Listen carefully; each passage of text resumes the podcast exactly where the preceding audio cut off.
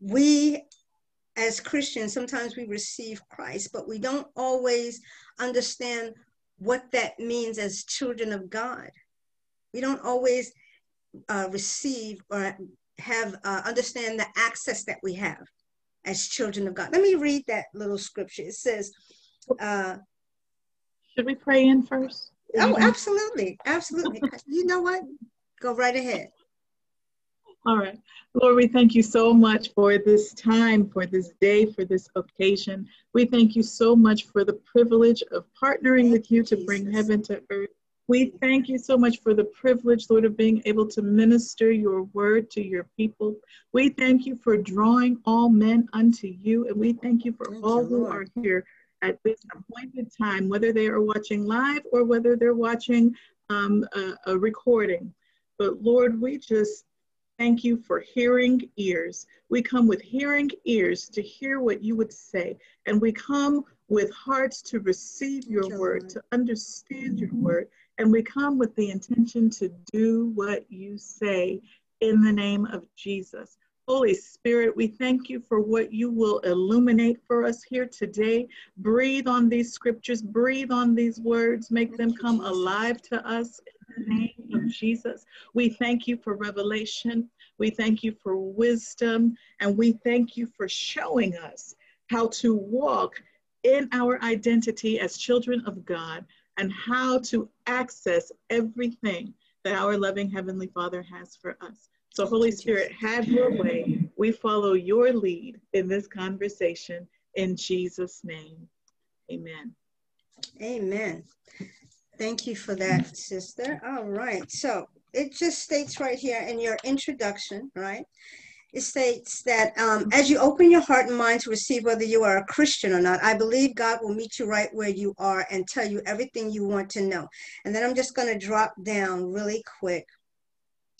And it says here, oh Lord, where did I get that? It says, uh, do you or does anyone you know think that you're experiencing as much of God as there is to experience? Um, do you want to know everything that uh, belongs to you as, uh, as a child of God, or want to know how to access everything that belongs to you as a child of God? Those two key points really stood out to me because salvation, once we receive salvation, there's so much more. Because once we receive salvation, we also receive the Holy Spirit. When we receive Holy Spirit, He comes and dwells in our hearts and in our lives. When we receive the Holy Spirit, we've received a down payment, a promise, a guarantee of eternal life. That is what Holy Spirit, because He is eternal. So when Holy Spirit is living in us as children of God, there are things that God has for us as children of God, just like a parent has things and plans for their child. That child has access to everything that's in the house. That child is not going to go hungry. That child is not going to go without having clothes. That child is not going to go without having education. That child is not going to go without growing up and learn how to work the gifts and the skills and whatever it is that the parent has taught them. And so as children of God, we, we get to access that as well. So becoming a child of God doesn't just stop at saying a prayer, Lord, come into my heart, save me, which Christ has already done at the foundations of the earth. When he died on the cross, salvation was sealed, right?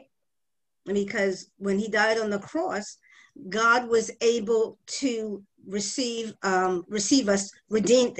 We were redeemed, and so salvation was there. All we had to do was say, "Lord, I forgive uh, forgive me for my sins. Come into my life." But once we've done that, there's more. It's that step that we take coming to know who we are as children of God. And one of the scriptures that we um, spoke about last time was John uh, 3 16 and 17, correct? John 3.16, yes. Would you like to read okay. that scripture and then so, just kind of? Sure, sure. Okay, and so, you know, this is a very familiar scripture, right? To anybody who's been in church any amount of time, um, and even to those who haven't. But John 3.16 says, For God so loved the world that he gave his only begotten Son, that whosoever believeth in him should not perish, but have everlasting life. And it's that everlasting life piece, right? Um, it's as Pastor True was just explaining, we have eternal life, we have everlasting life.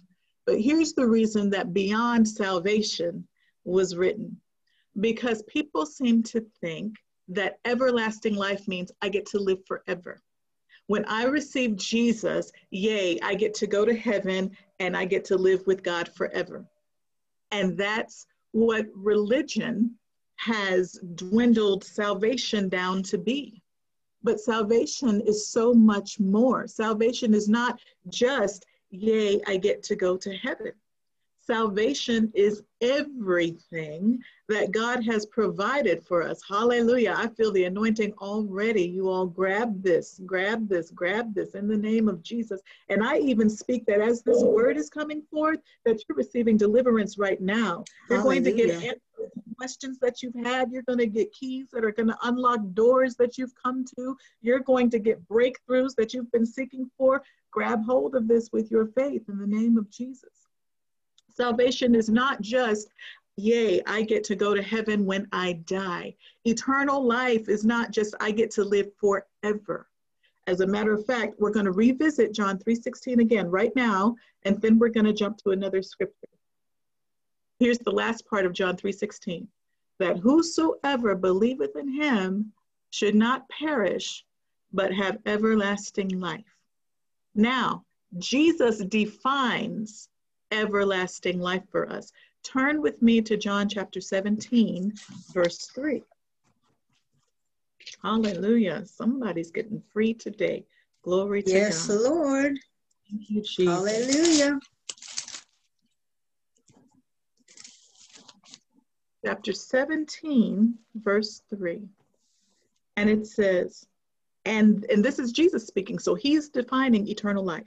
He right. says, and this is life eternal, that they might know thee, the only true God, and Jesus Christ, whom thou hast sent. So, what is eternal life? It is knowing God, and it is knowing Jesus.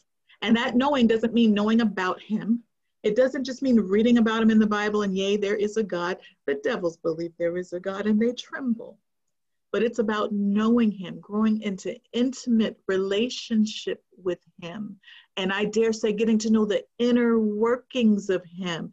He does not want to hold any part of himself back from us. He wants us to know him fully and to know Jesus Christ. Why? Because when Jesus earth was fully God and he was fully man, both.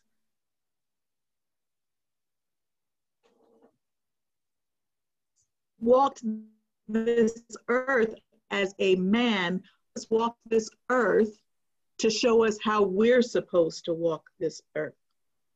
So the more we get to know God and the more we get to know Jesus, the more we get to know ourselves because God created and in his likeness and everything that Jesus could do, we can do. But if we don't know who we are as children of God, then we don't know what we're made of. We don't know what belongs to us, and we don't know how to access it. And so that's why this book, Beyond Salvation, Beyond Dying and Going to Heaven, was written. Um, it's called Beyond Salvation The Art of Receiving God's Promises.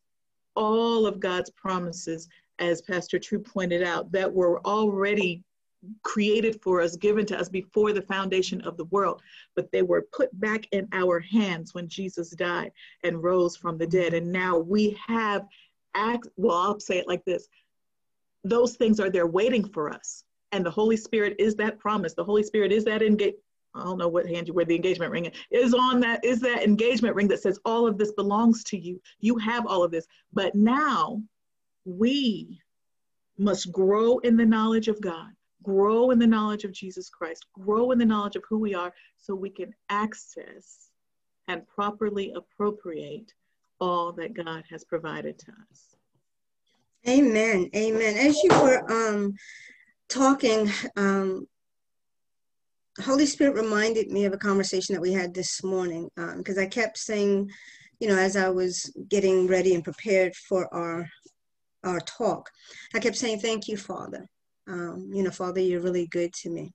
And then Holy Spirit brought the scripture to me um, regarding Jesus. He said um, that we will call him Abba Father, or that, and then he also stated that um, when uh, when I leave, uh, you will no longer have to ask me, but you can go straight to the Father. So that's what the intimacy. That's what that for for me. When I read the book, um, I really grasped the understanding that the Word of God, because Jesus is the living Word. In the beginning was the Word, and the Word was God, and the Word was with God. Jesus is the Word. You cannot mm-hmm. enter into a relationship without entering into Jesus. Jesus is the way to the Father. Amen. So you have to know the Word of God. You have to have an intimate relationship with Jesus, mm-hmm. or you mm-hmm. can know the Father because they they are one, but they're two separate people. Mm-hmm. And so eternity again starts right here on earth through the access of Holy Spirit because Jesus also stated that he is going to bring the advocate and he is going to remind you of what I said. Who? Jesus. And so when we have access, when we receive Christ as, um, when we receive salvation, then we begin to understand that Jesus is Lord. What does that mean? When I hear you say that, because that's one of the things that you teach in your discipleship class, knowing who Jesus Christ is as Lord, not just mm-hmm. Savior, as mm-hmm. Lord over your yeah. life. Yes. When I hear you say that to me, I get the understanding and the unction that the word of God has to be Lord and paramount in your life. See, I the synonym Jesus and the word are one to me. See, I mm-hmm. cannot separate those 2 I mm-hmm. cannot separate those two. God is not asking us, the Father is not asking us to um, to um, receive anything other than his son, which is the word of God. That's why we have this word. And so Amen. once we have that word and we have the Holy Spirit that will teach us and bring us into the understanding of, like you said, the identity as children of God, and as the as i stated earlier the um the uh, uh, example of being in the house with your parents you know who to go to. You know when you need something you go to your parent. And it doesn't matter if it's mom or dad right? Because they're one and when you are able to do that, when you are able to recognize that you are a child and that you always have access to the house. Amen. Then you have access to everything that is there. Now, does that always mean that you'll have access to everything that is there? No. Eternity means we have a lot. We have the time that we are here on earth and the time that we leave to be with um, Jesus to learn the things that we have to, to um, access the things and the authority and the works that he has done and the works that he wants us to do because greater works we will do. But you first have to have an intimate relationship with the word of god which is jesus to enter into that relationship and have an intimate relationship with the father. Right. And if can i back us up a couple of absolutely because we keep talking about salvation and we keep saying salvation, but let us define salvation um, real quick. Go into the um, just just the nuts and bolts of it because we're saying it's not just yay I get when I die I go to heaven. It's not even yay when I die I don't go to hell, right? And salvation is meant for us to experience here on this earth. So, and I'm reading from the book where I define salvation. But the word saved in um, the Greek means it, it, it's sozo, and it means to be saved from danger, to be saved from suffering, to be saved from sickness, to be made whole. It does mean spiritual and eternal salvation. It is God's present power to deliver from the bondage of sin, and it is deliverance from the wrath of God at the end of this age. And I'm sorry, I'm on page 14, true. I didn't okay. That, sorry. Okay, and then um, that is what being saved means. Now, the, the noun form of saved is salvation. So when we have salvation, this is what we have. We have deliverance, preservation, salvation, material and temporal deliverance from danger and apprehension, like from economic calamity, health issues, weather mm-hmm. things, what's going on here in Texas, right? Yes. We spiritual and eternal deliverance. We have God's present power, hallelujah, present power to deliver from the bondage of sin. And salvation is it, it includes everything. It sums up all the blessings bestowed by God on men through Jesus Christ.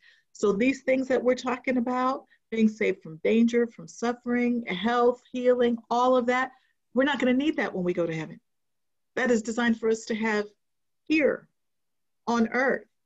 This is what salvation is.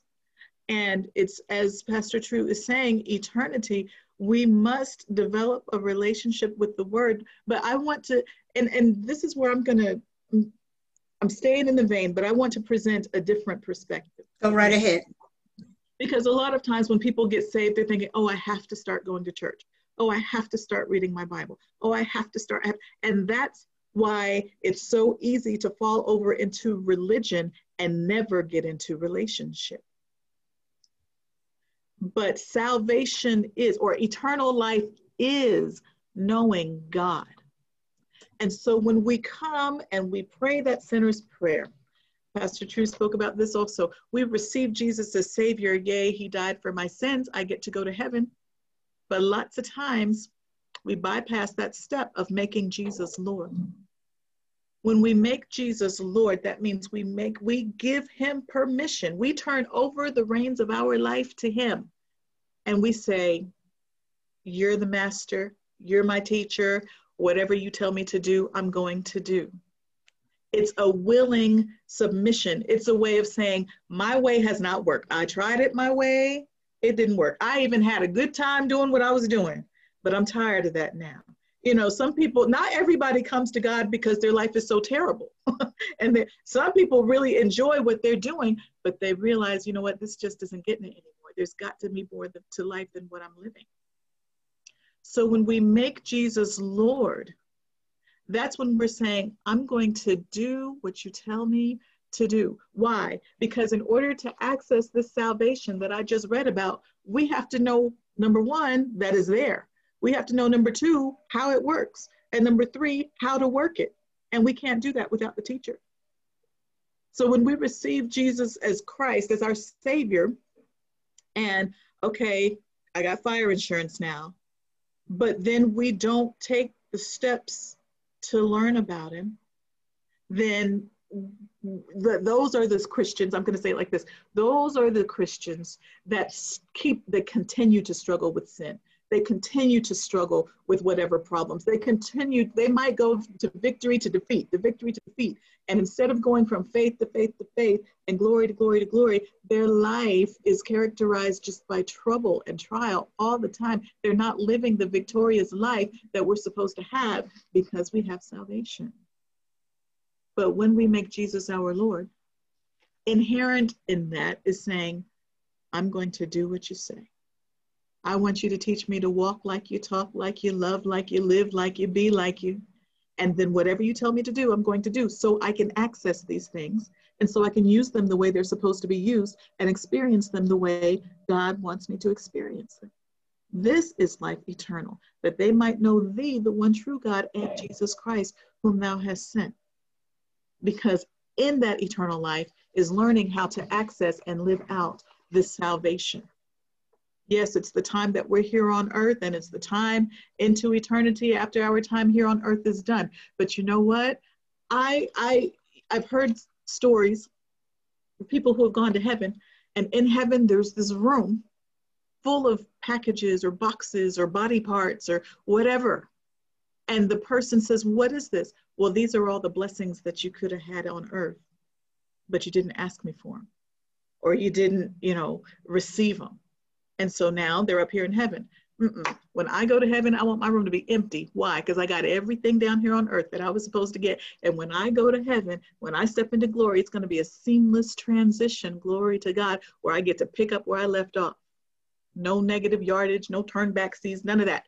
Because I followed Jesus, my Lord, and he showed me how to get everything that I was supposed to get. Do you know that when we die, when we leave this earth, it's supposed to be a graduation? It's not supposed to be a sad event. It's not supposed to be because sickness took us out or because tragedy took us out. Or, I mean, and I mean, there are situations where that happens but that's not how it's supposed to be. We're supposed to be, all right, I finished. I've, I've run my race. I finished my course. Now it's time to go home. And it doesn't have to take something um, of some kind of tragedy to take us out. Just breathe out, and the next one you breathe, you are with the Lord. Hallelujah. That's Amen. graduation because it's eternity, knowing God and all right, we've gotten what we're supposed to get down here on earth. Now it's time to transition to heaven. Hallelujah. Amen. So, so again, as you're talking, so I I just always have imagery and one of those imagery is always about the house of God and parents and family. I'm a I like to bring families together. I love because that's what uh, you know God has done for us. He redeemed us. He brought us back into the fold. He brought us back into the house. Well, what house? There was a place. It's called Eden, Amen. where Adam and Eve were before they got kicked out the house. Mm-hmm. Mm-hmm. And it was locked when they could not enter back in. That's good. So I always see it as a house. And when I am teaching or preaching or talking to those who have an issue with God or an issue with their salvation, and when I say salvation, with issue with their salvation, about receiving the things of God and how their life is, um, you talked about Christians who have an up and down in their lives, and that's called, uh, you know, they're carnal, and because they haven't learned to operate in the spirit. They haven't learned to uh, die to the flesh, mm-hmm. so to speak, right? And mm-hmm. so, again, the imagery when you were speaking was again about the house. You cannot live in a house and not have a relationship with those who run the house. Amen. And so let me let me give you the imagery of what I see. You you have, and, and this is I'll give it to you from my personal life, my experience. When I was younger, um, as a small child, when I had to depend on my mom and my my dad, um, I received everything that they had for me. Um, shelter, you know, food, a warm bed, you know, all of those things. I even enjoyed our time together. I enjoyed sitting on my mom's lap. I enjoyed my dad, you know, coming in and giving me a hug and throwing me up in the air. I enjoyed that. But then there came a time when I thought because there was had to be rules set down, right? Here we go. Because at a certain age, there are things that are required of you they took away from any joy that I thought I would have because my joy did no was no longer attached to my parents but it became something that i seen outside the house mm. And so the desires of my parents and the things that they wanted for me and they wanted me to receive and have came with certain rules and regulations came with you know uh, and it wasn't for my uh, detriment. It was for the best of me. Amen. Now i understand that that's not always the case for every household. I understand that but i'm speaking of that household even if you weren't living in a house that was like that. I'm speaking of the household of God. Mm-hmm. When we receive salvation, we enter in, we're supposed to enter into a relationship with the Son who was sent so that we can come to know the Father. And when you had spoken about some of us feel that when we um, become Christians, we have to read the Bible, we have to go to church we get to a point where we think we have to do something that works. There you go. And so we have misaligned the heart of the Father. We have misaligned the desire of Jesus. We have misaligned that because of something that we've seen and we misunderstood. Because we believe that we, when we see parents or men and women and children getting up and going to Sunday every um, um, going to church every Sunday and reading their Bibles on Wednesday and so on, that they are literally slaves to that, mm-hmm. Mm-hmm. but in a bad way. Right. And they don't recognize the reason why they do it or the reason why one should be doing those things is because of the intimate relationship that you have built. Amen. And no, it's no longer works. It's nothing that you have to do. It's because you want, want to, do, to it. do it. Amen. You are running to Amen. Jesus. You are running to be at the feet. You're like Mary sitting at the feet of Jesus. And Jesus is telling Martha, You're worried about too much. I'm not, uh, Mary, she, what she's doing, she's doing the good thing, and it's not going to be taken from her. Amen. Amen. There's a place for these things, but we're talking about the intimacy of God because that's where eternity starts. It starts here.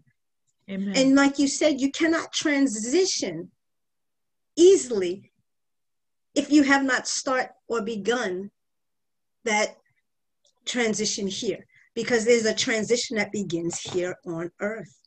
Amen. Amen. And it happens at the new birth when you make Jesus Lord. I've heard it like this the most important thing an unsaved person can do is get saved. And the most important thing a saved person can do is renew their minds. Mm-hmm. renewing your mind is not a one time event, it's a moment by moment thing. Renewing your mind. You've been in the world all these many years. You've been open to worldly influences all these many years. And now Jesus is here to show us the way to the Father, the way to all that God has, the way that we are to live, the way that we were created to be. And it is so contrary to everything that we have learned. And this is why when you come really with that submission in your heart, and you might not understand it as submission when you're doing it, you just know that my way isn't working and I need something better.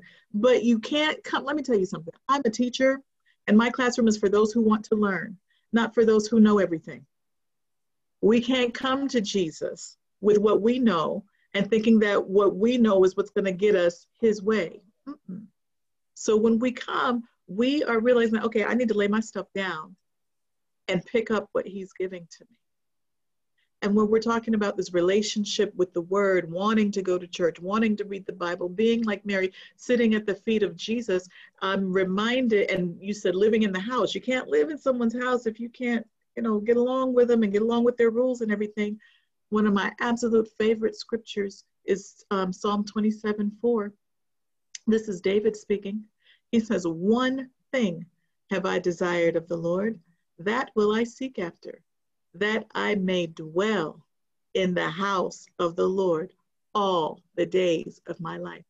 David wanted to stay in God's house all the days of his life, which means what? I'm going to do what he says. I'm going to follow his rules. I'm going to submit myself to his authority. I'm going to live my life the way he wants me to so I can live peaceably in this house. But this house is a house that I want to be in.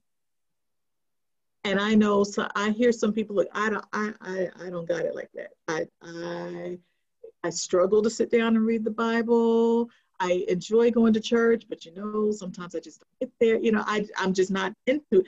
And when I talk to people, um, bless their heart, they're like, I don't mean any disrespect, but I'm not into God like you are.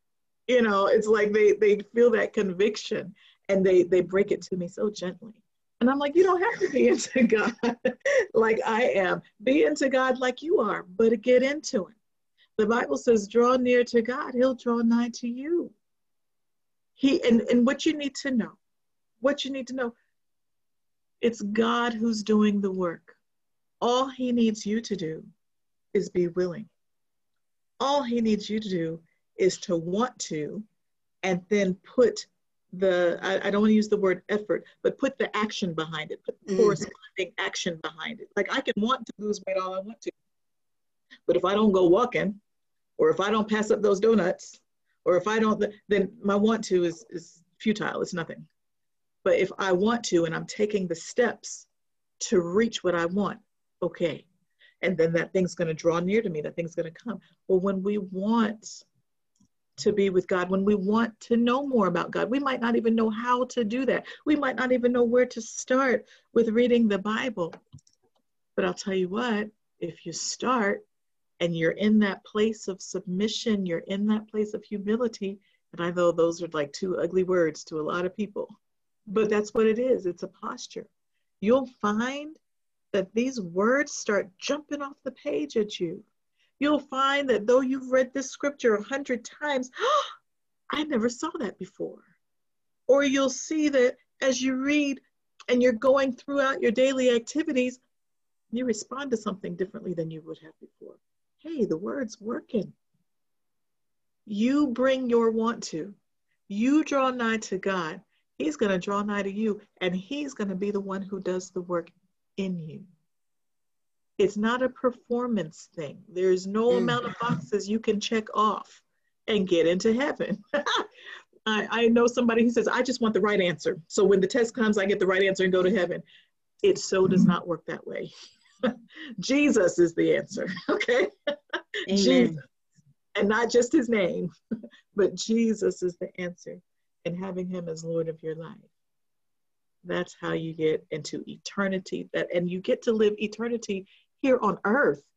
It starts here. Well, it started did eternity start? Eternity just always was, right? Mm-hmm. But for us, it's like what uh, Pastor True just said. It starts here, and you just you just get in the Word, and it's even if you read one scripture a day, even if you read the same scripture for a month. I'm telling you, that's my favorite kind of Bible study right there. When the Lord keeps me in the same scripture for a long time, oh my oh, goodness. Yeah. But you'll find you you ju- I'll tell you what, you just show up. You show up ready. You show up expecting and watch what God will do. You know, uh, once again, uh, the Word of God tells us that he draws us with his loving kindness. Amen. He draws. He draws. He draws. So I don't care how long that rope is or how far away you are. He every day he's drawing. And so again, the imagery is him speaking to you in little gestures, him blessing you and and honoring you in certain places, like if you're in your studies, promotion with a job, increase it. So he's drawing you. And so, and you know, some of the things that you have received is nothing but God. And so you will give him thanks for it. But as those things start accumulating and you start looking over your life, you begin to see, you know, God, you have been here all the time. And then there comes that one time in your life where you are at your wits' end. you don't really know what's going to happen or how things are going and you start crying out to him and that loving kindness comes in once again and you receive it so loving kindness gentleness uh, it's like when a person says good morning to you every day and you can walk by and go mm. Or when they say good morning how's your day mm, fine and one day they just stop you and say listen it's just something I don't even know, but today is just one of those days. And I think that you're not only for me, but I just wanted to tell you your day is going to be wonderful. There's going to be wonderful things happening. And you stop and you listen because something's going on in your life and you all of a sudden it grabs your attention. you think so? Yes, I do. You just believe that. And so that's what happens. God can be talking to you every day. Hi, how you doing? And you just, mm, or mm-hmm. hi. And one day he just stops to get your attention a little bit longer. Listen, I just want to tell you today is going to be a beautiful day. And you needed to hear that. Then all of a sudden, right? That person, when they start walking by you and saying hi, now you, hi, how you doing? Right. And then months go by and that person says, Hey, how you doing? We got some refreshments. You want to come and have some? Sure. This is this gradual thing.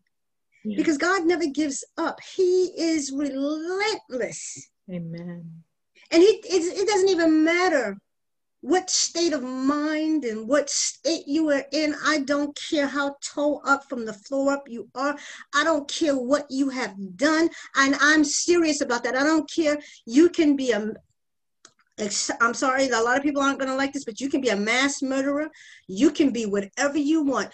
But when God calls you and you say yes to Him and you give your life over to Him, all of that stuff is washed away and Hallelujah. He does not remember it. Hallelujah.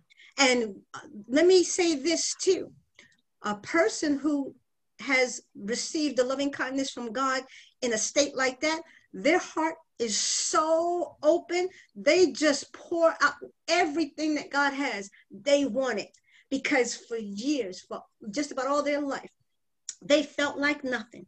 The things that they did, they didn't understand that anybody could ever love them because of what they did and who they were. And when Jesus comes in and says, I've been with you from the very beginning, trying to get your attention, that person right there is better off than those who have been in the church for the last 20, 30 years and have not moved from that same pew spot in the church. I'm saying. Because they come to recognize the intimacy, the love that Christ has for them Amen. beyond anything. Because another thing that you said that we don't have to work for um, God's love or uh, to know Him and to receive Him as Lord and Savior. There's no conditions attached to it. Mm-hmm. Mm-hmm. There's no conditions attached to that. Amen. It's unconditional love. Amen. Amen. And God wants you to receive that, and you cannot receive it if you still believe that you're unworthy. That's right that you've done too much dirt in your life that nobody that he's not going to love you or okay so he, he does receive me if i ask him into my life but i'm so messed up i can't even go and ask him for anything else I, I can't i can't do anything else that's i'm just to go ahead and live life because like you said now i know i've got this insurance policy that i'm to go to heaven and i'll just be a good person from now on just make sure I live my life the way I, you know, I'm supposed to. And that's it. And what happens is the enemy robs you of healing, of living in a, a, place of abundance, living in a place of joy, coming to understand your place in the kingdom of God because we mm-hmm. keep talking about eternity. Salvation does not stop with just asking Christ into your life. There is so much more, and we can't even exhaust the topic. I don't care how long we talk about it. No, we can't. And you know what, True? I want to go back to this mass murderer comment you made. Help give somebody some peace about it. Come on. Anybody remember the Apostle Paul? Now, we know that he was at the stoning of Stephen, but we also know that he was, you know, a big time. As a matter of fact, just before he made Jesus Lord, he was on his way to Damascus to get letters so that he could bring the saints bound back to Jerusalem so they could kill them, persecute them, enslave them, whatever it was they were, imprison them, whatever it is they were going to do. But the murders where Paul was present, he's just as guilty of those murders as the people who committed the murder. Am I right? Correct. Okay, and you said God wipes all, all that away. He remembers it no more. Well, join me in Acts chapter 9, everybody. We're going to look at Saul's conversion because we keep talking about salvation is more than just, yay, I get to go to heaven when I die. We're talking about the importance of receiving Jesus as more than Savior. We're talking about the importance of making Jesus Lord because it's only when you make him Lord that you're going to do what he says, walk in his ways, and get this eternal life that he's talking about. And this eternal life is knowing God from now until the hereafter and throughout all eternity. So we're in um, Acts chapter 9, and this is Saul before he became Paul. It says, starting at verse 1 And Saul, yet breathing out threatenings and slaughter against the disciples of the Lord, went unto the high priest and desired of him letters to Damascus, um, letters to Damascus to the synagogues, that if he found any of this way, whether they were men or women, that he might bring them bound unto Jerusalem. And as he journeyed, he came near Damascus, and suddenly there shined round about him a light from heaven. And he fell to the earth and heard a voice saying unto him, Saul, Saul, why persecutest thou me? And he said, Catch this. Who art thou, Lord? What did he just do? Yes. He didn't know who he was, but he sure confessed him as Lord because he knew that he had run into something bigger than he was, something that changed his life, something knocked him off of his high horse. Lord. And then he, he didn't even know who he was yet.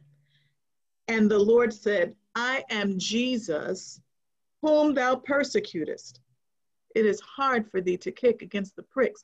So this tells me that this isn't the first time that the Lord's been trying to get his attention.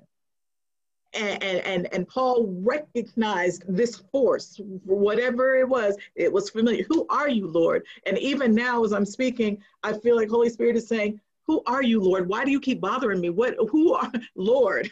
but you got my attention this time. Right. Okay. Now, now the rest of the story, well, let's see.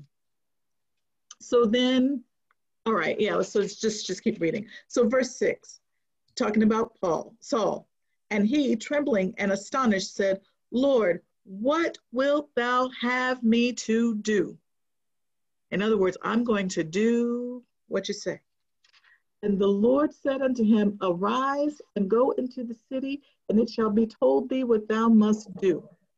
All right, and so now we're going to jump down and um, well, anyway, so Paul Saul did what he was supposed to do. Now, in this, do we see anywhere where Saul says, "Oh Jesus, forgive me. I was on my way to, to Damascus to get these letters. I was going to kill your people. Oh, I'm so wrong. Oh, oh, oh." Did, do we see any of that? No. no. We see what will you have me to do? And then we see him do it. That my friends, is called repentance. Repentance is not saying, I'm sorry because I have sinned. I'm sorry is not listing all of the sins that you have done. Repenting is turning from your way of doing things, doing a 180, and turning to God's way of doing things. Saul was on his way to persecute Christians, that was his way, and then he turned to being a disciple of Jesus Christ he turned to God's way. That is repentance. It's not words coming out of his mouth. it was an action that was done. What re- go ahead. I'm sorry. Because it keeps standing before you even asked to go to that scripture. Um, that was the scripture that the Lord had already given me. And I wanted to point something out to you because as you were speaking, that is exactly, you said he did not um, start saying, you know, confessing all of these things. But what he did was when he said, Lord, he says, the, the scripture says, uh, verse 5, and he said, Who are you, Lord? And you, you recognize that uh, Jesus had been trying to get his attention at some time before. And he recognized that early on, but he continued in the vein of thought and the vein of what he wanted to do because he believed that what he was doing was right. Mm-hmm. Mm-hmm. And until the Lord came to him in a manner that shut that down, then he recognized, okay, I got to stop and answer him. Mm-hmm. Mm-hmm. And I and I let me just make sure, Lord, is Lord, mm-hmm. is this is this you? Okay. Because I thought I heard you about five, you know, months ago when you were telling me to quit doing that. That you're you don't understand what you're doing. That everything that is happening is because I'm set. It's the way it's supposed to go. But when we get in that mindset, right? When we get that mm-hmm. mindset that what we have to do and that we're sticking up for Jesus, or when we, we you, you, whatever that mindset, when we get in that mindset, it is the hardest thing. And God's loving kindness, He's reaching out to us, but we keep swatting it away like it's a fly. Yeah. Holy Spirit yeah. keeps, and we keep swatting it away. But when He recognized that, and you said it, He said, Okay, Lord, what would you have me to do mm-hmm. because he was so determined. He was determined because he thought what he was doing was, was the right thing. Mm-hmm, mm-hmm. And when he came to himself and realized that it was the wrong thing, that's when he turned, you said it, repented.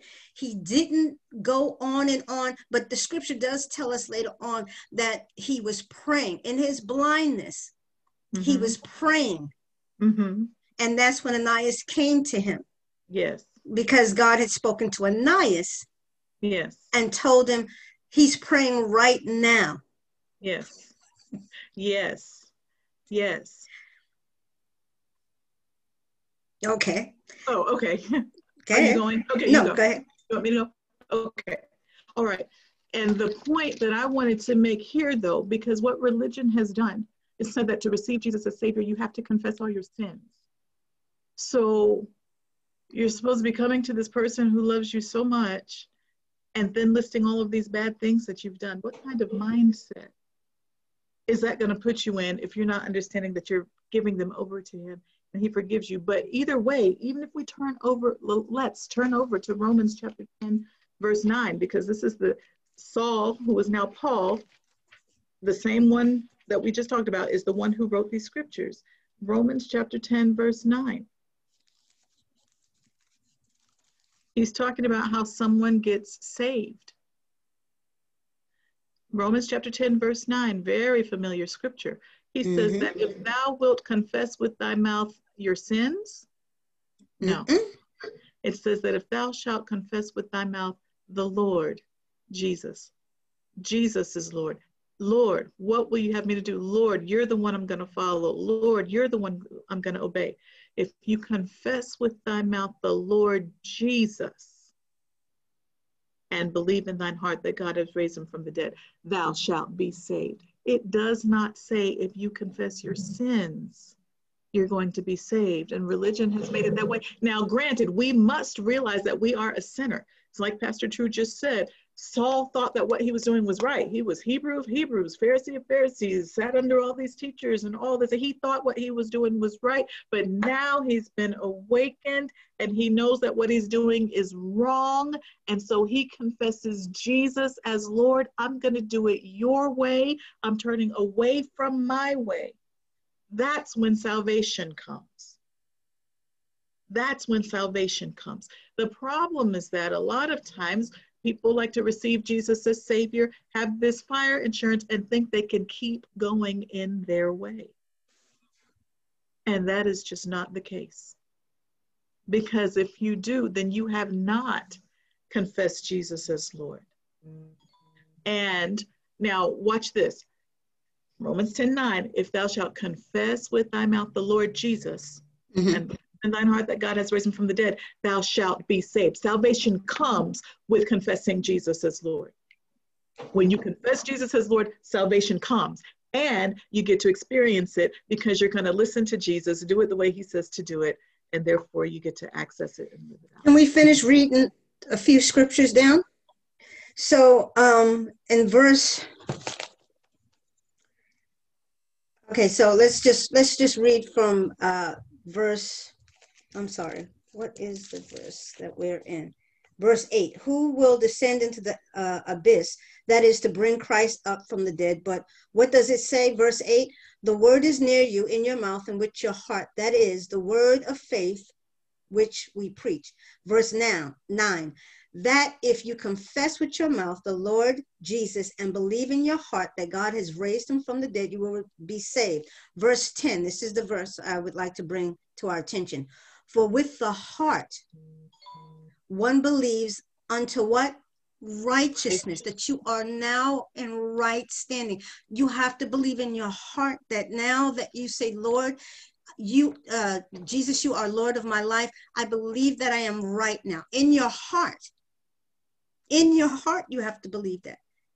Because if you don't believe that in your heart, if you don't receive that Christ has forgiven you, then what do you begin to do? You try to work mm-hmm. for that right standing. Yes. That self righteousness. Right. Right. And that is not what God is asking you for. Let me finish the scripture.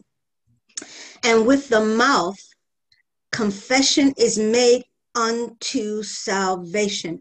I am the righteousness of Christ. I have been redeemed. Hallelujah. I am no longer a sinner. Hallelujah. But the blood of Jesus covers me, and the mercy Hallelujah. of God follows me all the days of my life. Amen. Confession. Hallelujah. Well, I remember when you used to be out in the street. I am the oh, righteousness, righteousness. of Christ. Amen. I walk in authority and power. I Amen. am a high priest of the Most High God. I am a living stone. My confession. Amen. And you know, even Jesus loves me. Eh, right. Jesus loves me. Whatever it is that He's working with you on, whatever it is, you know, and, and, and I say, whatever your salvation experience is, because all of these things that Pastor True is saying, they are so true, but we grow into the knowledge of those things. Sometimes we just get, when my daddy, oh, I love my daddy. When my daddy led me to Christ, uh, the prayer was, Jesus, please come into my heart.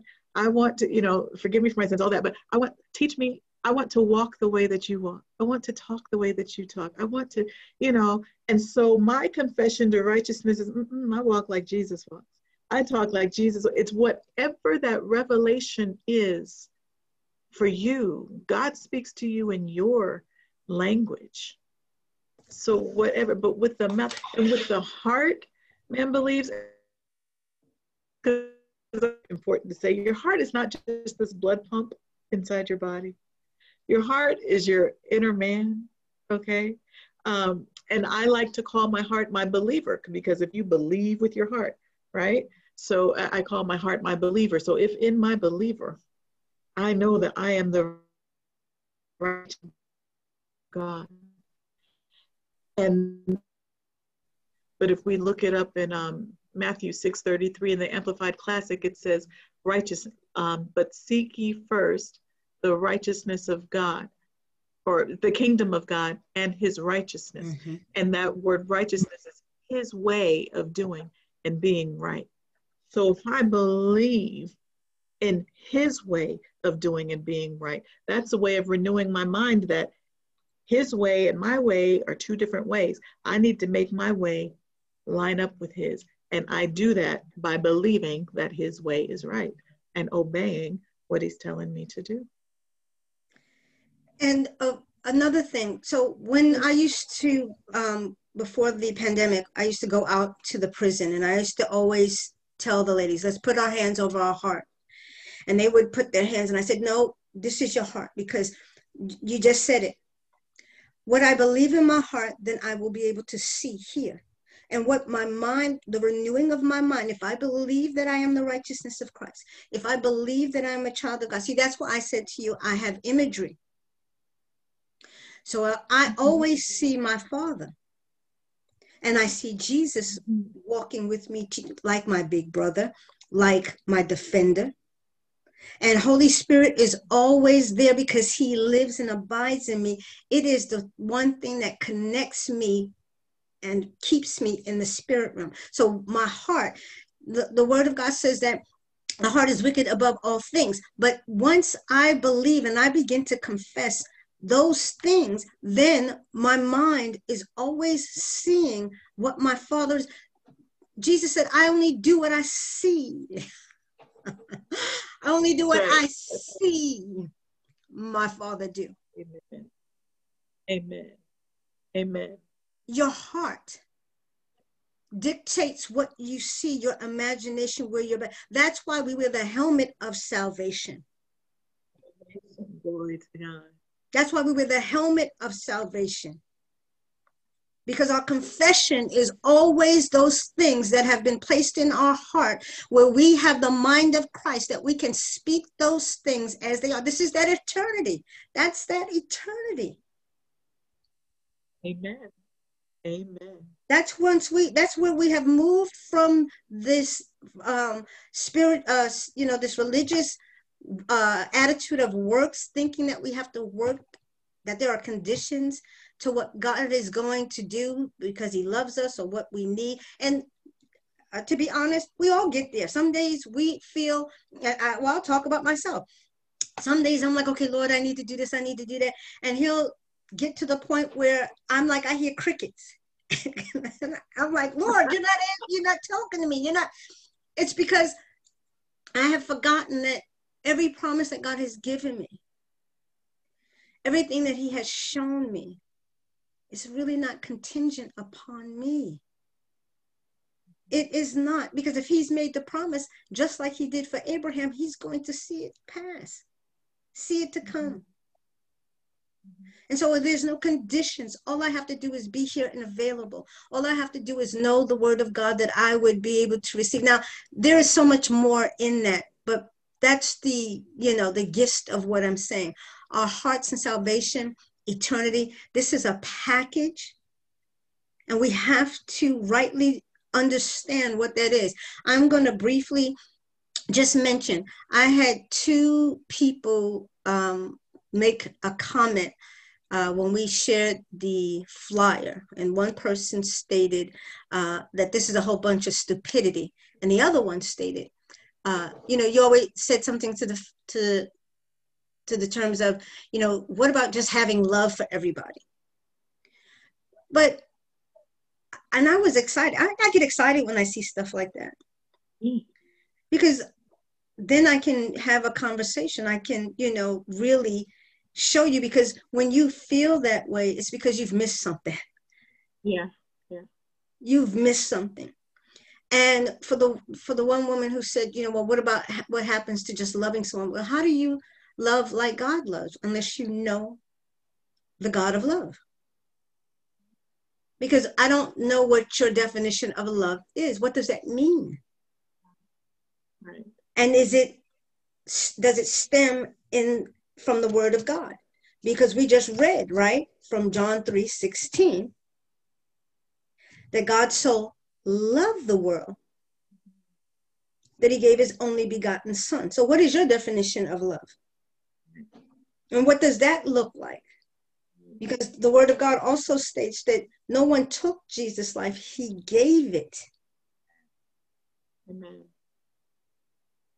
He literally gave up his life so that we can have a relationship, have intimacy, know the Father, and have access to all things that the Father has.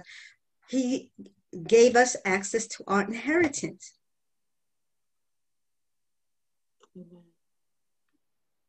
Which part of that is eternity? You just said, I think either you just said it or I heard it this way. You said Jesus gave up his life for us so that we can have everything that he had. Did you heard that? that yeah. I heard that. I heard that. And and I heard that and including his relationship with the Father. And in John chapter 17, Jesus said, All right, I've done what you wanted me to do on here down here on earth. Return me to my glory that I had when it was just me and you. Take me back to that. Jesus died so that we can have that kind of relationship with the Father too. Hallelujah. Hallelujah. Now, isn't that something to shout about? Hallelujah. Glory to God. Ooh. Okay.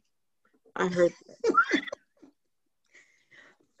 that's mm-hmm. exactly what this is all about because when I first before I got saved, I used to always talk about God, God, God. I didn't know anything about Jesus. I hadn't a mm-hmm. clue. And because I didn't know anything about Jesus, I really didn't have a clue of who God was. Right. How could I? How could I? And and true, you've been talking so much about family here and how much you enjoyed being in your parents' house. You enjoyed your parents, you know, when you were a child. You enjoyed but there are so many people who don't know that kind of relationship with their earthly parents. But Jesus died so we could have the same kind of relationship with our Heavenly Father that He has with the Heavenly Father. Absolutely. Oh, absolutely. Absolutely. So, hallelujah. So I just want to encourage those who may not have had such a loving or pleasant relationship with your earthly parents or being in your earthly home with your earthly family. There is a home, there's a house. It's God's house. And He calls you His child. And Jesus came.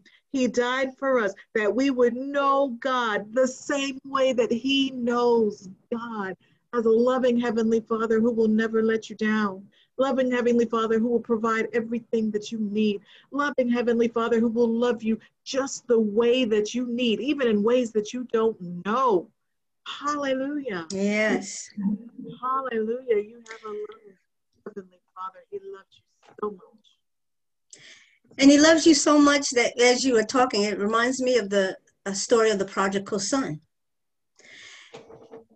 You could be like i said earlier you can be in this place where you like like you said you don't have a good relationship with your your mother and father you may not even know them but that does not mean that you don't have a heavenly father and even if you were in a house that had parents that were not good and you had to leave god is calling you back Amen. into the house that you would know who you are and know who your father is.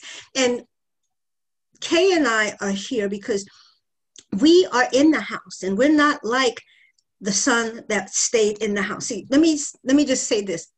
The brother who stayed in the house, he was angry because his brother had left and came back and, and spent all his money. And it, literally in, in the Jewish community, um, when someone tells their father that they're literally saying you know i really wish you would die because i want what i what belongs to me and so that's what he was saying to his father i want what's what's mine but you're still living when can i get from up out of uh, up under your um you know your household and your rules and so but this other son he wasn't like that he was you know honorable and everything like that but he did not recognize the loving kindness of his father. He didn't even have a relationship with him because he became angry.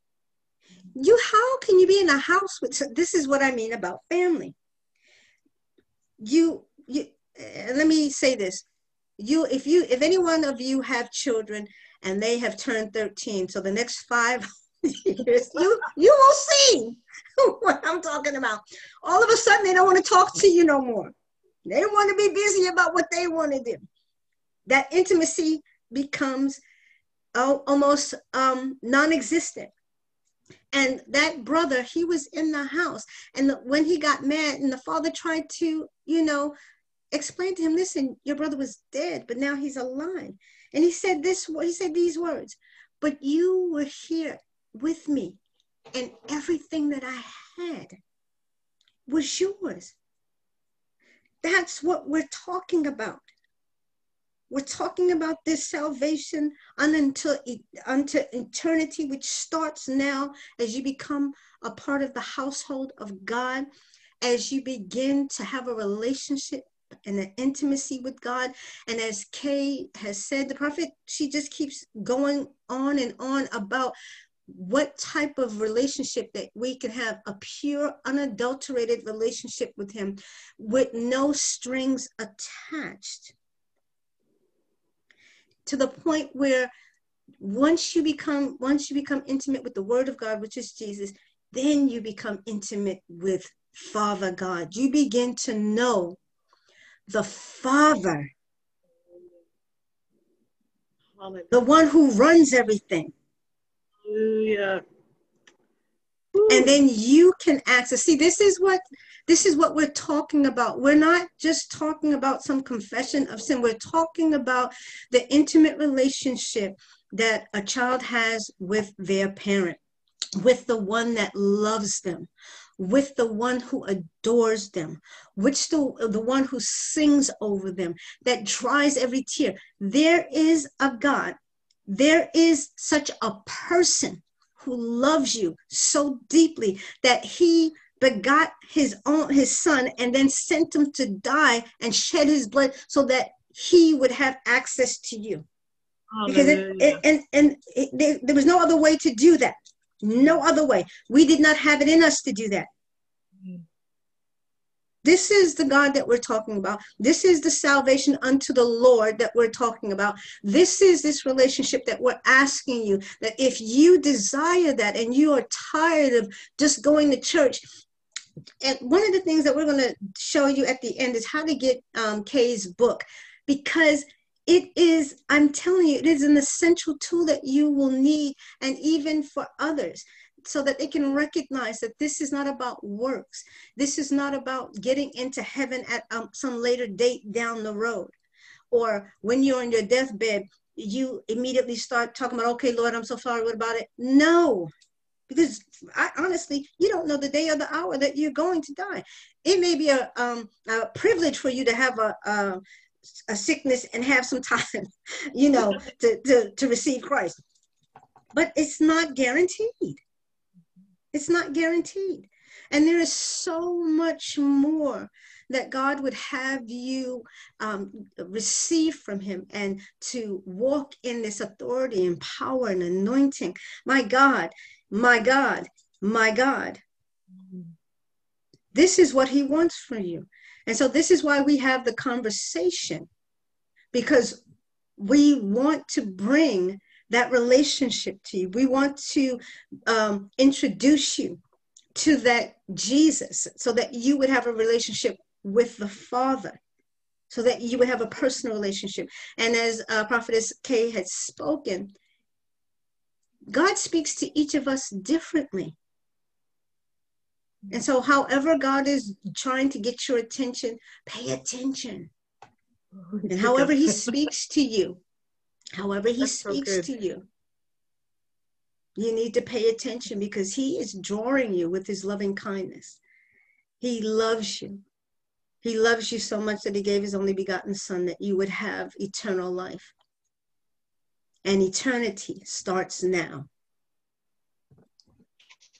Amen.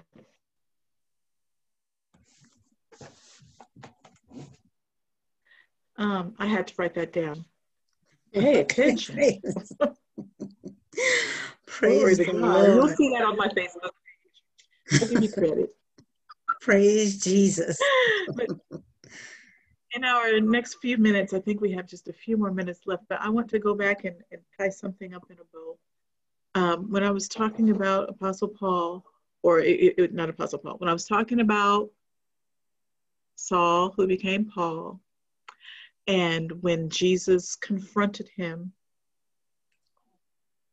Paul, Saul did not spout off all of his sins. He did not confess all of his sins. He confessed Jesus as Lord, and he was saved from his sins. And you pointed out that later we see that he was praying. Yes, he was. And for all who are saying, but wait a minute, First John 1 9 says that if we confess our sins, mm-hmm. faithful and just to forgive us our sins and to cleanse us from all unrighteousness. Yes, that is true. That is for the believer. Okay, so let's talk about that. If we confess our sins, that word confess, whether we're confessing Jesus as Lord or whether we're confessing our sins, that word confess in the Greek is homologeo, and it means to say the same thing. So in these situations we're talking about, it means to say the same thing God says. So if we confess our sins, if we say, Lord, you say this is a sin, so I say this is a sin. Lord, you say this act is wrong, this thought is wrong, this attitude is wrong. I say this act is wrong, this thought is wrong, this attitude is wrong. In other words, we're still aligning. We're still submitting to the Lordship of Jesus Christ. And we are turning from our way of thinking that this thing is right and turning to his way by saying the same thing about it that he says. When we say the same thing about sin that he says, the same thing about what we're doing that he says, we don't say, oh, but wait a minute, Lord, I only did that because, or Lord, it wasn't my intention to, then we're not confessing our sin. We're still justifying. Oh, we're justifying our sin, but Jesus is the one who justifies, and he can only do that when we submit to his lordship. Come on, that's here. it. That's it. Hallelujah. So when we are confessing our sin, not so we say, it's so we walk in uninterrupted fellowship when we confess our sins, when we say the same thing about our sins that He says, then He is faithful and just to forgive us our sins. Why? Because forgiveness has already been granted. It was granted when Jesus died and rose again. But He's faithful enough to say, okay, it's forgiven. It will be up to you to receive that forgiveness and not to walk in condemnation. But He is faithful and just to forgive us our sins and to cleanse us from all unrighteousness. Unrighteousness, if we're going back to um, the, the, definition that Apostle True gave, um, being in right standing with God. He will cleanse us from not being in right standing with Him. If we go back to the definition that's in Matthew 6:33, God's way of doing and being right, He will cleanse us from every way that is not His way of doing and being right. But that only comes when we humble ourselves, submit to the lordship of Jesus, and say the same thing about sin that God says. But if we continue, if we walk in pride saying, oh no, that was just a little sin, that doesn't even matter, or what, what, it's not a big deal, or well, I only did it because, or so and so made me do it, then he can't, you can't, you're not even in position to receive your forgiveness for that because you haven't turned to his way of doing it. So don't get it confused to get salvation, to get everything that God provided for us. That is confessing Jesus as Lord. Lord, you are my master. I give you the reins of my life. I'm going to do things your way. Now I am in right standing with God because that's what happens in a single moment. And now, here comes God bringing things to our attention, bringing things to our awareness. Honey, and, and he doesn't say, You're bad because you did this and you. He says, Honey, you're my child. Now, this is how my children act. This is not a part of you. I did not, I, you know what? I didn't give you a spirit of fear. There is nothing inside of you that is registered to fear. That is not of me. He tells you who you are and he woos you with his love. And you say, Lord, that's, that, that fear is not of me. I say this, I don't have fear. You did not give me fear. Forgive me for fearing da da da da da. Okay, you're confessing that sin, and now He's cleansing you from it, and you're walking in uninterrupted fellowship with Him in that area of your life because you're not letting that sin come between you. Hallelujah. That's, that's exact. You know, that is the story of um, the Garden of Eden, isn't it? Isn't it? Because they would not confess their sin tell tell it like you told me that you believe that when when God, when God came looking for Adam in the garden. Tell tell me that part. That's so good. and he asked the question. He said, um, who uh, he, he came to Adam and you know because Adam and Eve were hiding and he began to question them. Well, who told you you were naked?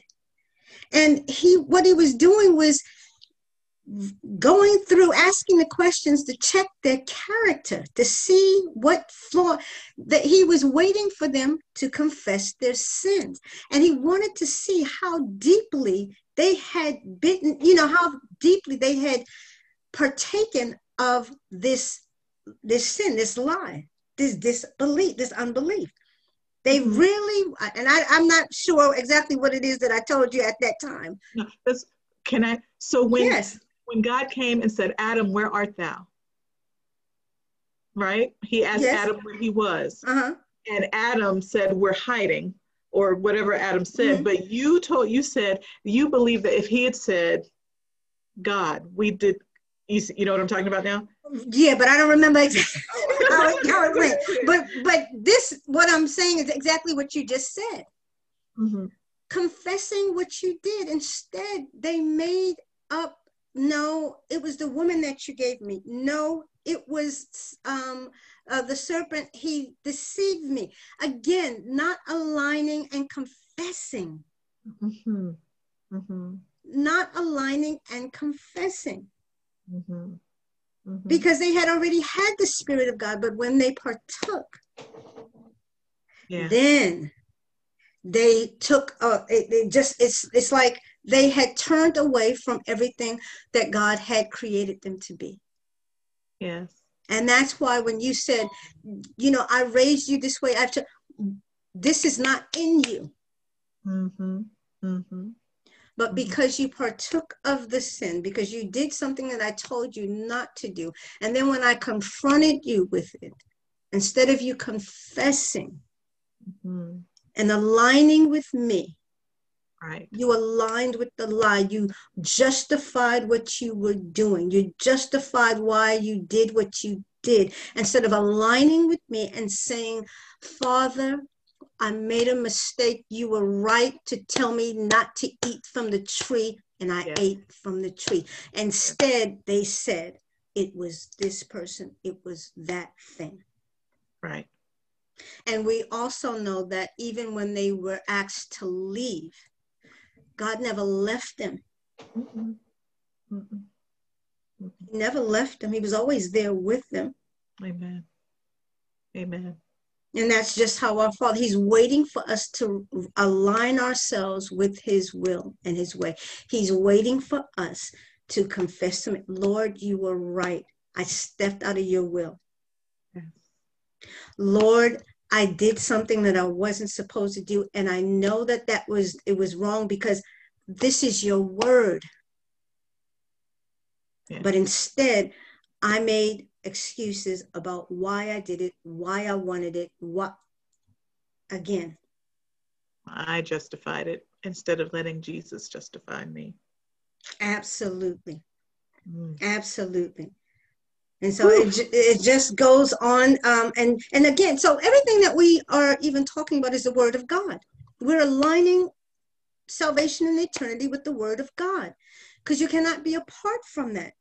And so so many people try to um, have a relationship with god apart from the word of god and they always speak about spirituality. Oh i'm spiritual Mm-hmm. Lord have mercy.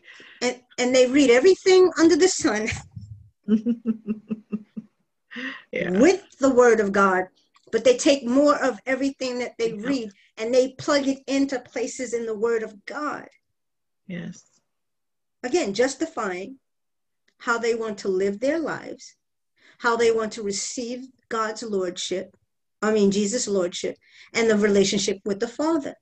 Mm-hmm. And that is one of the reasons why Adam and Eve had to be taken out of the garden. You you cannot in that in God's house, it's his rules and his rules only. it is. And you know what? While I'm here in First John, I'm just going to turn to it real quick. In God's house, it's his rules and his rules only. Um, in First John chapter 5, verse 3 in the King James, it says, for well, it tells us that his commandments are not grievous. His Amen. commandments are not grievous. In in verse three, it says his his keep, let me see, keep his orders. Okay, so it's talking about in the Amplified Classic, it's talking about his ordinances, his precepts, his teaching. And these ordinances of his are not irksome, burdensome, oppressive, or grievous. Mm. They're not. They're not. He gives them to us because he loves us and he has an expected end for us. Jeremiah 29 11. But not only does he have the expected end, he has the way. He orders our steps, he directs our paths, he makes plans straight before us and plain before us. But we have to walk in those ways to get that expected end. And so the commands that he gives us, they're not irksome, burdensome, oppressive, or grievous. His house, his rules. Amen. And for those who are listening in and will listen in, um, we're again, we're doing this because, um, first of all, we love Jesus and we love Father God, we love Abba, and we want you to enter into a relationship with Him in such a manner. The same way that jesus has a relationship the same way that you see many others having a relationship in a loving relationship with him and who are always talking and fawning over jesus and how they love jesus. We are that's what we want you to have. Yeah. and again uh, catherine has made plain the word of god that it is not grievous so if you have that contention, if you have that thought in your mind, I'm asking the Father that He would remove that that those strongholds and those type of um, uh, demonic lies would be torn down and broken down because they are not of God. When I when I tell you that God's love is pure and that it make you don't want to do nothing but fall into it. And when you've come to realize and recognize that everything that he's asking you to do is for your betterment for your joy for his glory and for you know the to be a testament unto him Amen. that I can confess and say, listen, I tried it my way, but it wasn't working. And when I began to ask God, okay, Lord, I don't understand this. This seems hard to me. I need you to explain it to me because I really want what you say you have for me, but I am having a hard time. God comes in and he sweeps in, he starts to tear down every lie of the enemy. He breaks down them strongholds, them high imagination that comes up against the knowledge of God, Amen. of Christ Amen. Amen. and he begins to level away and build a strong foundation in his word. I'm telling you, if I don't know nothing else, I know that God loves you. Amen. Amen. And true, I feel just such a sweet anointing Mhm. and the sweet presence of God right now, just a, a sweet anointing of his love. Mhm. And look at how perfect he is. We started out in the introduction of the book where you were talking about um, do you or does anybody you know think you're experiencing as much of God as there is to experience? Do you want to know everything that belongs to you as a child of God or want to know how to access everything that belongs to you as a child of God? And now, as we wrap up, he's talking to those. Do you think God is some big personal out there God? Do you think serving God is too hard and no fun? Or do you think you have to give up too much to serve Him? No, honey, He loves you. And you will find that if you let go of what you have in your hands and open your hands to receive,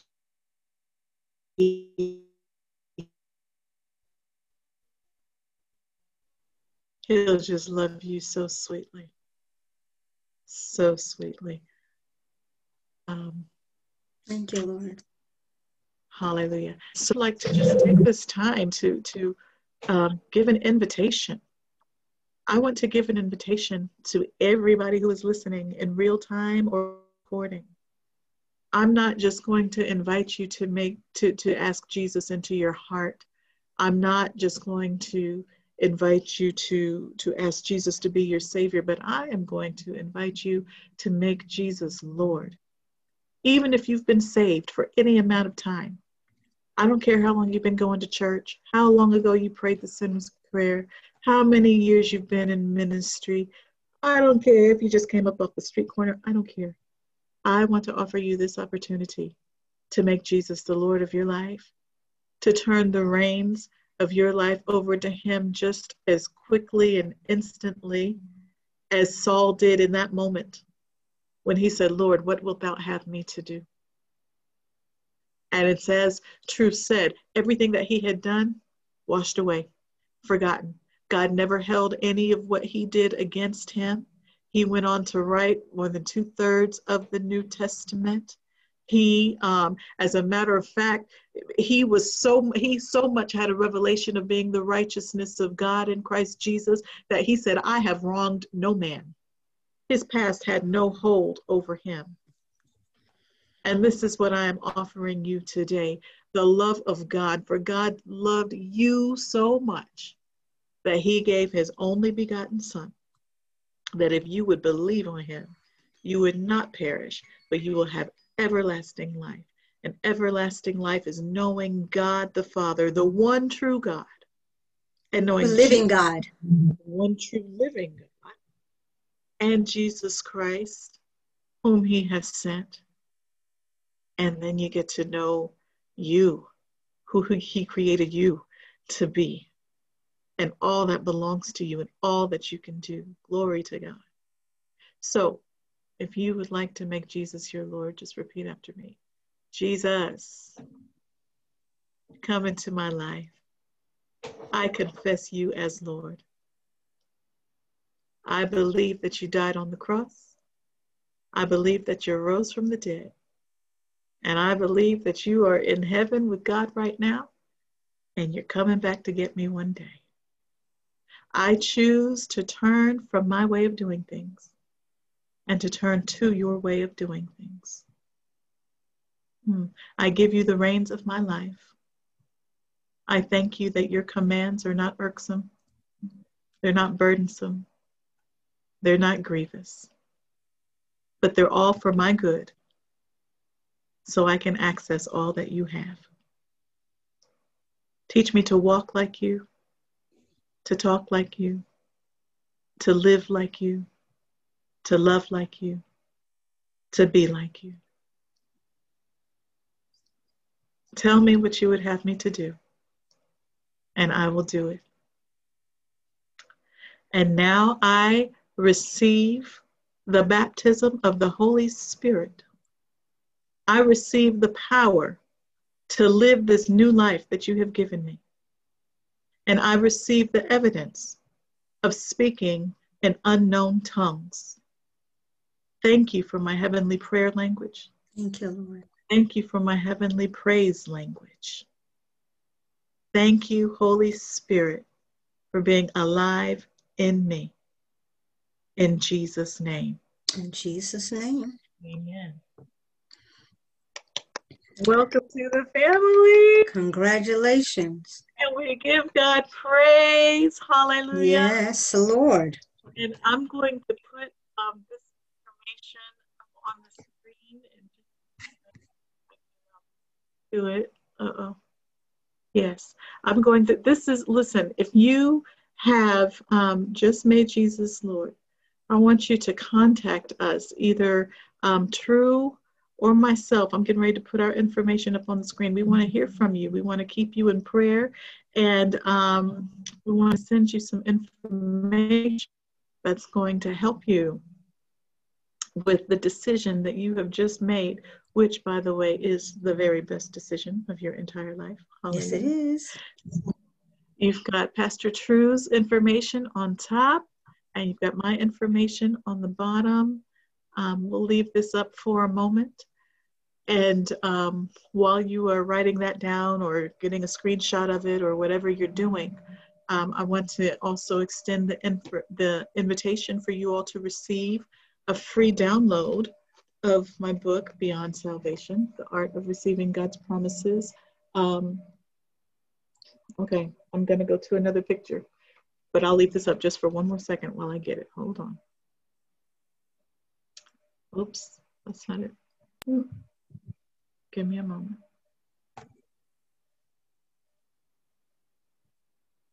Thank you, Jesus. And I, I just like to say, um, I, I'm, I'm, I know that uh, for many of you, salvation is, uh, you know, either a done deal or some of you may even believe that you can lose your salvation.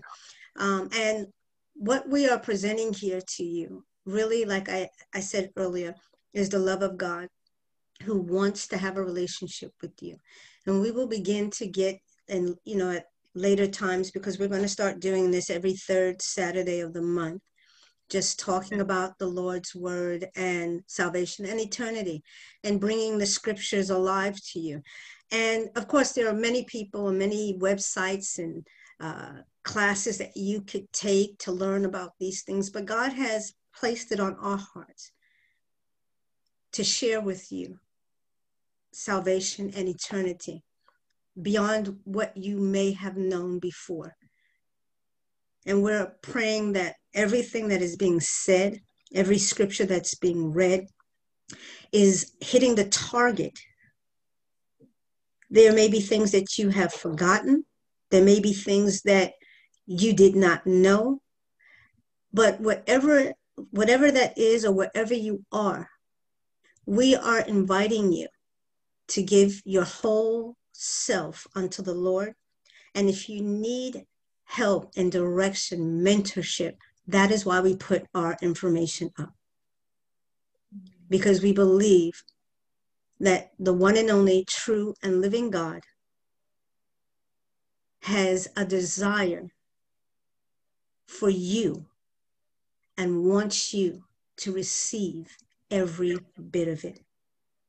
That desire, those gifts, the authority and power, the business um, entity, knowing your father's business and going to work. All of those things that you are entitled to because the Father loves you. This is what we're asking fa- the Father to give you, but you have to receive Him as Lord and Savior.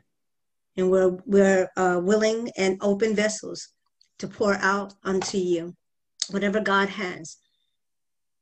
So, Catherine, if you have that other um, screenshot, I just wanted to say that. I mean, you know, we have so many voices out here, but honestly, if you've received uh, Jesus as your Lord to, um, today, if you have been touched by the things that we've said, if something has been opened up, if you have been, if you received a new revelation on what salvation and eternity is, then we encourage you to meet us here every third Saturday so that we can have great discussions and that we can be a blessing in your life. Amen. Is this the time that you were talking about?